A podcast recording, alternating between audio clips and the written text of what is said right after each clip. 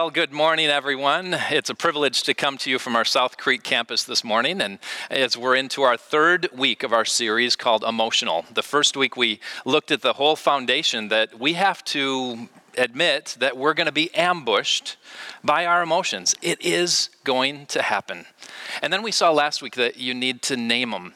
It, uh, once you name, I'm fearful, I'm hurt, I'm tired, I am mad, I am sad, I am glad, whatever is going on inside of you, once you name it, then we can work with it. And that's what today is all about. And today is so important as we look at the third point, which is own it to own it, to wrestle with it. You see, if you don't own your emotions, they will own you. You see, if it feels good, do it. That's what people say. Or if I'm having a bad day, I'm going to maybe have a stiff drink or I'm going to eat it away. And you see what's happening in both of those cases? You're being owned by your emotions, they're taking you on a journey. I've heard it described like riding on a train. A lot of times people put their emotions at the engine, and that's what drives a person's life. But if you're a Christ follower, you know that you should never be driven by your emotions. You should be driven by the Lord Jesus Christ. And so your emotions shouldn't be at the engine, they should, in some ways, be a part of the caboose. I'll talk about that concept a little bit uh, later into this message, but uh, really, let me be clear right up front. Emotions aren't bad. Our God is loaded with emotion. We see God filled with delight. We see God filled with sorrow and disappointment. Sometimes we see God filled with anger and real frustration. We see God, of course, filled with tenderness, mercy, joy, all sorts of emotion. Uh, to think through emotion, it's not the main ingredient of your life, it's the spice of life. It adds flavor to your life. It shouldn't drive your life. That's why we say you've got to own what you're feeling. Once you've named it, you can own it. You see, I'll say very clearly as a pastor, anytime I've worked with someone in a personal crisis, and I'm really cautious to say the word always or never. In this case, I'll say it always. When someone comes to me in a personal crisis, it always goes back to an emotion that owned them. I was sad, so I started drinking or doing those drugs. I was jealous, so I gossiped and it ruined my reputation and I lost my job. I, I was lonely, so I started to flirt. I was happy, so I ignored the consequences. I was uh, filled with hatred, so I retaliated. It always goes back to your emotions. If you don't own them, they will own you. So the question is, how do we do this? How do we own our emotions? Well, I'm going to take us further into the story of David. If you didn't hear last week's message, I would encourage you to go back and listen to it because this continues his story. We're going to move further into him running for his life. This is about two years later, but it's only a, really a couple of chapters later. And what we saw last week was David was fearful. Saul was trying to kill him, and he ran for his life. So he was loaded with all of this fear. But he didn't name it right away, and it got him into a lot of trouble, and to the point where it actually caused the death of an entire city of Nob. But he eventually named it. And he wrote journals of psalm entries, and we saw him just really identify and name what was going on inside of him. Today, I want to take you two years later into his story where we see him own his emotions.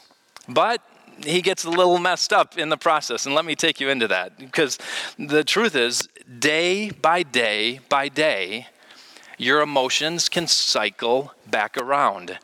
One of the scariest verses in Scripture for me is what we talked about the first week when the pastors got into uh, around Luke 4, where Jesus was tempted in the wilderness. Well, verse 14 of Luke says it this way When the devil finished tempting Jesus, he waited for him until an opportune time.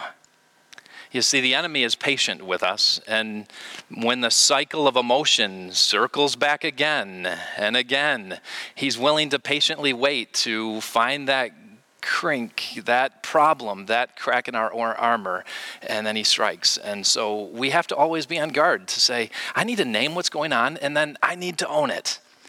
Uh, let me take you into how David, in some ways, this time after time was going. Day after day he's hiding from saul in the wilderness going into 1 samuel 27 again just a couple of years later picture him hiding out in the caves dealing with his emotions in different ways. Look at how it's worded verse 1 david thought to himself one of these days i will be destroyed by the hand of saul the best thing I can do is escape to the land of the Philistines. Then Saul will stop searching for me anywhere in Israel, and I will slip out of his hand. So, did you just see what David did? he, he, again, filled with fear, not naming what he's feeling. Again, that opportune time, that cycle coming around day by day. We get worn out by our emotions. He finally says, I can't keep hiding day after day. And so he comes up with a plan I'm going to join the enemy's camp. David, what are you doing? Uh, do you realize what you're doing? Uh, that would be like one of us joining the Patriots or joining the Miami Dolphins. You don't do that. You don't give them your playbook. That's really what David did. For the next 16 months, David is hanging out with the enemy of Israel and giving them in some ways the playbook of how Israel thinks and building relationship and watch how the king of this enemy, Achish, watch how he words this. Achish trusted David. This is verse 12. And said to himself, David has become abhorrent to his people, the Israelites. He will be my servant for life. I know it's easy to cast stones at David and say, wow, this cycle of him falling into the trap again. He just wrote beautiful Psalms. He saw the glory of God. He saw miracle after miracle as he's been hiding from Saul in these different points. And now he's joining the enemy's camp. What's going on? Again, life is long.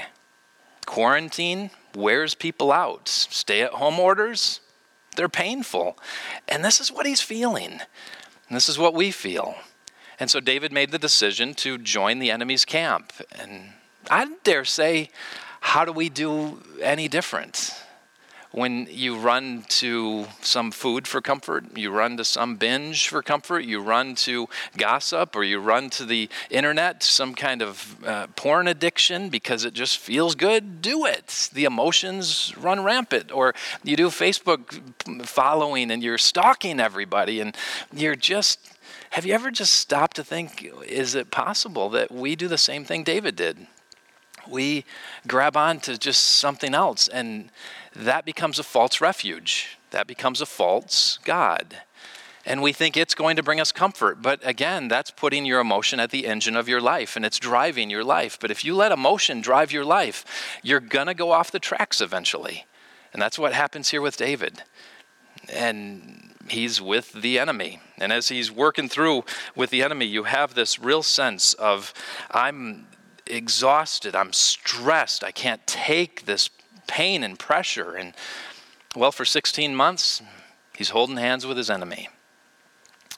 Well, his enemy, Achish, actually uh, gives him some power and gives him authority. And he actually gives him a, a, city, a group of people, 600 men to lead and care for. And he has this location where they base down, like a base camp in Ziklag. One day of these 16 months, David is going out with his men and they go into battle. And they come back home. And listen to what happens as we move forward in the story. This is 1 Samuel 30, verse 3. When David and his men came home to Ziklag, they found it destroyed by fire, and their wives and sons and daughters were taken captive.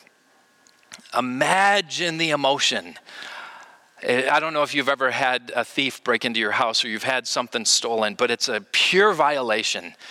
And imagine your family members taken captive. Imagine the emotion. Add this emotion on top of it. A couple of verses later in verse 6 of 1 Samuel 30, David was greatly distressed because the men were talking of stoning him, literally throwing rocks on him to kill him. Each one was bitter in spirit because of their sons and daughters. So, David not only has the emotion of watching and knowing that his loved ones are taken captive, but he has the emotion now of knowing his life is on the line from these people are, who are supposed to be his allies and at least confidants, or maybe not friends, but colleagues. And they're looking to destroy him. The emotion has got to be all over the place. Now, think of who David is. David is a warrior. He has got all this power inside of him. He's got all of this uh, adrenaline surging through his through his bloodstream. What does he do? Well, you would think a warrior what they would do is they would go get him and you would fight. It would be like fight or flight and he would take off and he would go get his family back and he would kill all of the enemy. But David didn't do that. David probably thinking through how this journey has gone for his life so far, I wonder if he named it. And he, because he's been ambushed again by heavy consequence and extreme emotion. And I wonder if he just names it. And in that moment, I know he starts to own it. Let me show you why I say that. The very next verse, uh, here we have uh, in verse um, 1 Samuel 30, verse 4. So David and his men wept aloud until they had no strength left to weep. So David should have just taken off running, saying, I'm going to go get the enemy. But instead, he owned what was going on inside of him. And he wept, and he wept, and he wept until he had no more strength to weep. I have a good friend, uh, Dr. Roger Ross, who's uh, been writing a book called Comeback, and he gave me the privilege of writing a endorsement for his book, so I was able to read it over this past week. And in there, he talks about the way people handle emotions in their own life when they're trying to make a comeback and, and recover through times of great stress. And and he talks about really three things that people do with emotions. They either run from them, or they hide, you know, conceal, don't feel or they, they run with them and they say, if it feels good, do it. Now, that's what David should have done. He's to run with it would be like, I'm angry, I'm going to go destroy the enemy. Or you can do this you can listen to them, you can listen to what's going on inside of you. Remember what I said earlier about the engine or the caboose? When your emotions are in the engine, you're going to just, in fight or flight mode, you're going to just run and you're going to make stupid decisions. And you're going to get yourself into so much trouble. But when your emotions are not driving your life, but they're still a part of your life, like the spice of life, they're going to yell at you and say, Feel this, own me, instead of them owning you and driving you. And so I believe that's what David did. He just wept. He let his emotions speak to him. And he got all of that adrenaline, if you will, out of his system to be able to think clearly, to breathe well, to process what was really going on. They wept until they had no strength left to weep. And I believe that's exactly what God is calling us to do because watch what happens. Moving ahead to verse 6. But David now strengthens himself in the Lord. He strengthens himself in the Lord.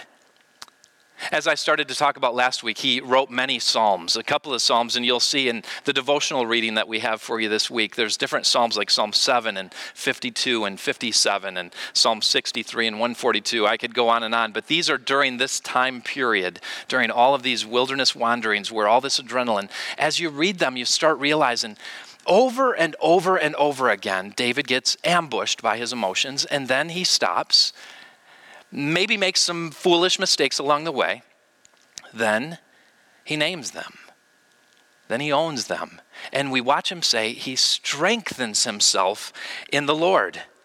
And listen to what happens next, verse 7, the very next verse. Then David said to Abiathar, which is the son of Ahimelech. Who died at the hands of David's lie last week that we read about. So he's still with Abiathar. And he says to him, who's now in his father's footsteps of, in ways being a priest, Bring me the ephod. Abiathar brought it to David, and David inquired of the Lord, Shall I pursue this raiding party? So David now goes before the Lord. He strengthens himself in the Lord and he grabs an ephod. An ephod is like a prayer shawl, if you will. It's a vest that priests would wear to inquire of the Lord. It's a set apart kind of garment. And he's just saying, God, I need to hear from you because I'm not thinking straight. My emotions all over the board. He releases it. He owns it. He, he's named it. Now he's owning it and he's wrestling with it. And he's taking control of his emotions and listening to what they have to say to him. And he realizes, I need to listen to what God says. He hears God's voice. God speaks to him and says, Go, and you will be able to overtake your enemy. And, and that's what happens. He overtakes the enemy and he brings his family back. At this point, actually, is when it starts the process of David becoming king. He becomes king of Judah, and then seven years later, king over all of Israel. It's an incredible story. I'm convinced that David, by owning his emotions, literally moves into the destiny of what God was moving him toward. What an incredible story. Now, I know what you may be thinking.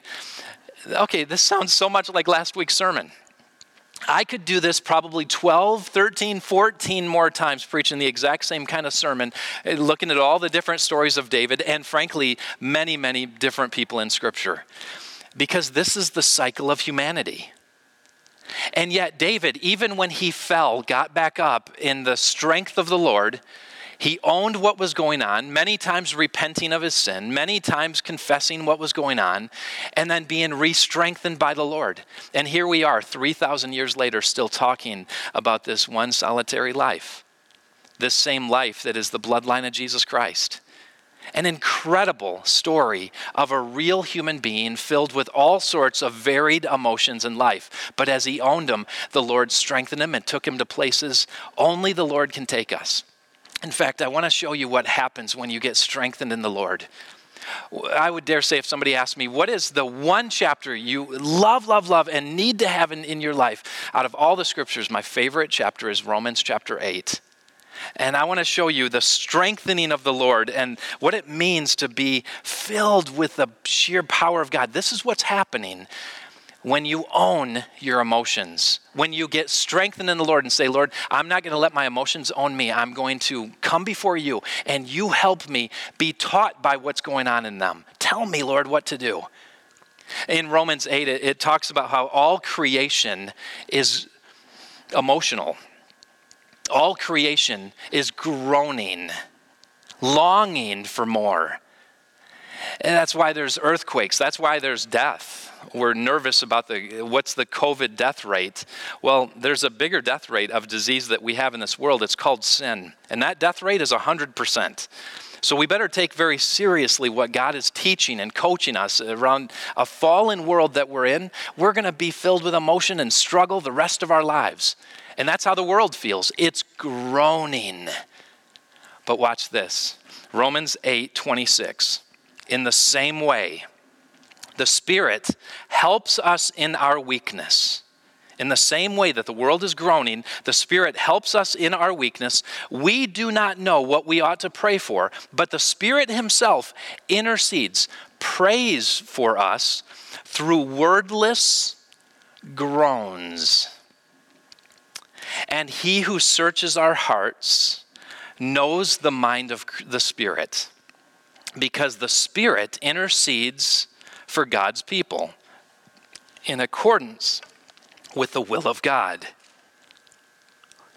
Do you understand what I just read? Really, do you, do you get the depth of what I just read? When you don't even know how to pray, when you don't even know what's happening because you've let your emotions become the engine of your life and you're off the tracks and you don't know how to what end is up or down in life right now. It says the spirit The Holy Spirit of God, the same Spirit that was the power of Jesus Christ, who raised Jesus from the dead, lives in you and speaks words of life praying on your behalf, groaning. That word groaning actually shows up two other times in the Old Testament. We have a Septuagint, which is the Greek form of the Hebrew writings. It shows up, that same word used there in, in Romans shows up only other two other times. One, when Jeremiah is in quarantine, exile, when he has his own virus, if you will, chasing him called Babylon. And secondly, it's David writing in reflection of his life in Psalm 30 when he reflects on everything and says, There are times I was so filled with pain, such groaning. How was he able to get out of those times of grief? He was strengthened in the Lord. The same Holy Spirit who is groaning on our behalf filling us, who knows the mind of the Spirit of our beautiful eternal God, giving us perspective and guidance so that our God is our engine and strength. Do you understand how beautiful that is? That's why I love so much the concept of owning it by releasing it over to the Lord, saying, God, this is your, you tell me that you will take my burdens from me and so he does. It, that's what it means to rest in the Lord. That's why I love in the very creation story, it says, it was evening and morning the first day, evening and morning the second day. Every day that's created in Genesis 1 is a concept of God starting us with rest in Him. It's evening and then morning. That's how a day begins. A day begins resting in the Lord. Because when you rest in the Lord, the Lord groans on your behalf. The Lord feels the emotion you feel, but the Lord then fills you with wisdom. That's what it means to go in the power and the strength of the Lord. That's why we're still talking about David. Yes, he's in the scriptures, of course, but God used him in such a mighty way because he was strengthened in the same spirit we can be strengthened in. Do you understand the beauty of that? It's a cleansing. I know over the last few messages that I've shared, I've been sharing about our personal journey with my father in law, who was uh, alone and then put into hospice, and this past week passed away. And the tears have been real, and the anguish and the groaning has been so real. But God's so good. And so, thank you for your prayers and support in all of this. It's been a heavy cloud. Additionally, a story I haven't been able to share with you is the, the death of Pastor Paul Markel. 63 years ago, God gave him a vision to start a little church in Hamburg, a Wesleyan church. And here we are all these years later because God used one man to start a group Bible study that starts a church that builds with all these incredible saints that have worked with us in ministry all these years. As Pastor Paul passed away, I had the privilege of praying with him right at the end of his life, just before he passed away. It was a holy and sacred moment. And frankly, I could feel the groaning of the Spirit of God, and yet I could feel the celebration of God. So this has been a time loaded with emotion. But God, who grieves with us, intercedes for us and fills us with wisdom and strength. And I've been feeling it. And I hope you are as well. Because the emotions go all over the board. Now they're talking about the potential of all summer long being socially distanced. I have a pastor friend in Arizona I was talking to who literally doesn't believe we're going to be gathered again until after Christmas. And I was like, I can't take it. And I had to name my emotions right then and the frustration. And then I had to own it and say, wait a minute, he, he's not God. He doesn't know for sure. I don't know for sure. But I know who's got us. It's the same Spirit of God who groans and prays and feels this emotion and will give us strength and stability. And so I was thinking, how do I even make, I can't even make it through the grocery store with this mask on. I can't breathe. I'm like, I've been coached in life. You can't, you got to breathe out carbon dioxide. And now here I have it breathing back in my breath. And it's like, what, this is too much. And then every time I'm in the store, which is rare, just so you know, I, I still feel this judgment from people. And the first time I went in without a mask, I was like, whoa, I'm a sinner, I know. And so the next time I wear a mask, and then I saw somebody not wearing a mask, and I was like, that sinner as well. And so the emotions are all over the board. And it's just so weird. And I'm like, I don't want to do this month after month. I don't want to keep going through all of this. And, and I just know people are sticking their tongue out at me when they're uh, behind the mask because you can't see a thing. So it's just so weird. but it's part of the real journey of life. And so I don't know where it is, the deepest depths of, of darkness and sadness and, and grief, or just these weird emotions that can capture you. And I have these emotions over friends of mine who are doctors, who are in hospitals, and they, they're afraid to bring the, the virus back home to their families. And the, the complexity of it all, it's just all over the board. So let's name them, let's own them. And here's what happens we get strengthened again today and again tomorrow.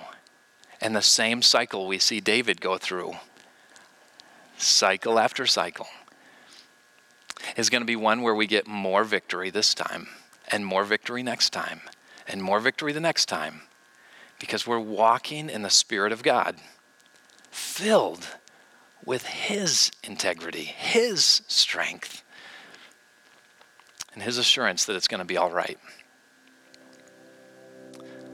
So I want to pray with you right now. And it, again, if you haven't met the Lord Jesus Christ, he's the only one who can fill you with assurance and stability during this time. I invite you to invite him into your life, to then release your life to him. That's what it means to be a Christian, to die to self and let Jesus own you. So then he'll teach you how to own your emotions. Let's pray together. Lord, I pray for anyone who yet does not know you, and I pray that they are filled right now with your amazing grace. I pray that they have the courage to ask for forgiveness of sin and to release their life to you, the author and perfecter of our faith the one who has created us from the beginning, and you hold all things together, Lord. When things seem like they're crumbling, you still hold us together. And I pray for all of us that are walking with you already, just for the emotional journey, that we will walk in strength, we'll walk in your stability, walk in your confidence. I am so thankful, Lord, for our church family and the strength that I get from them and the, the encouragement and the fact that we can do life together in a very complicated way right now. It's real, though. And so I thank you for the gift of ministry and the gift of life together and the gift that we've got in you, who is our rock and our Redeemer, our strength and the rock upon which we stand. Thank you, Jesus, for your gift. In your name we pray. Amen.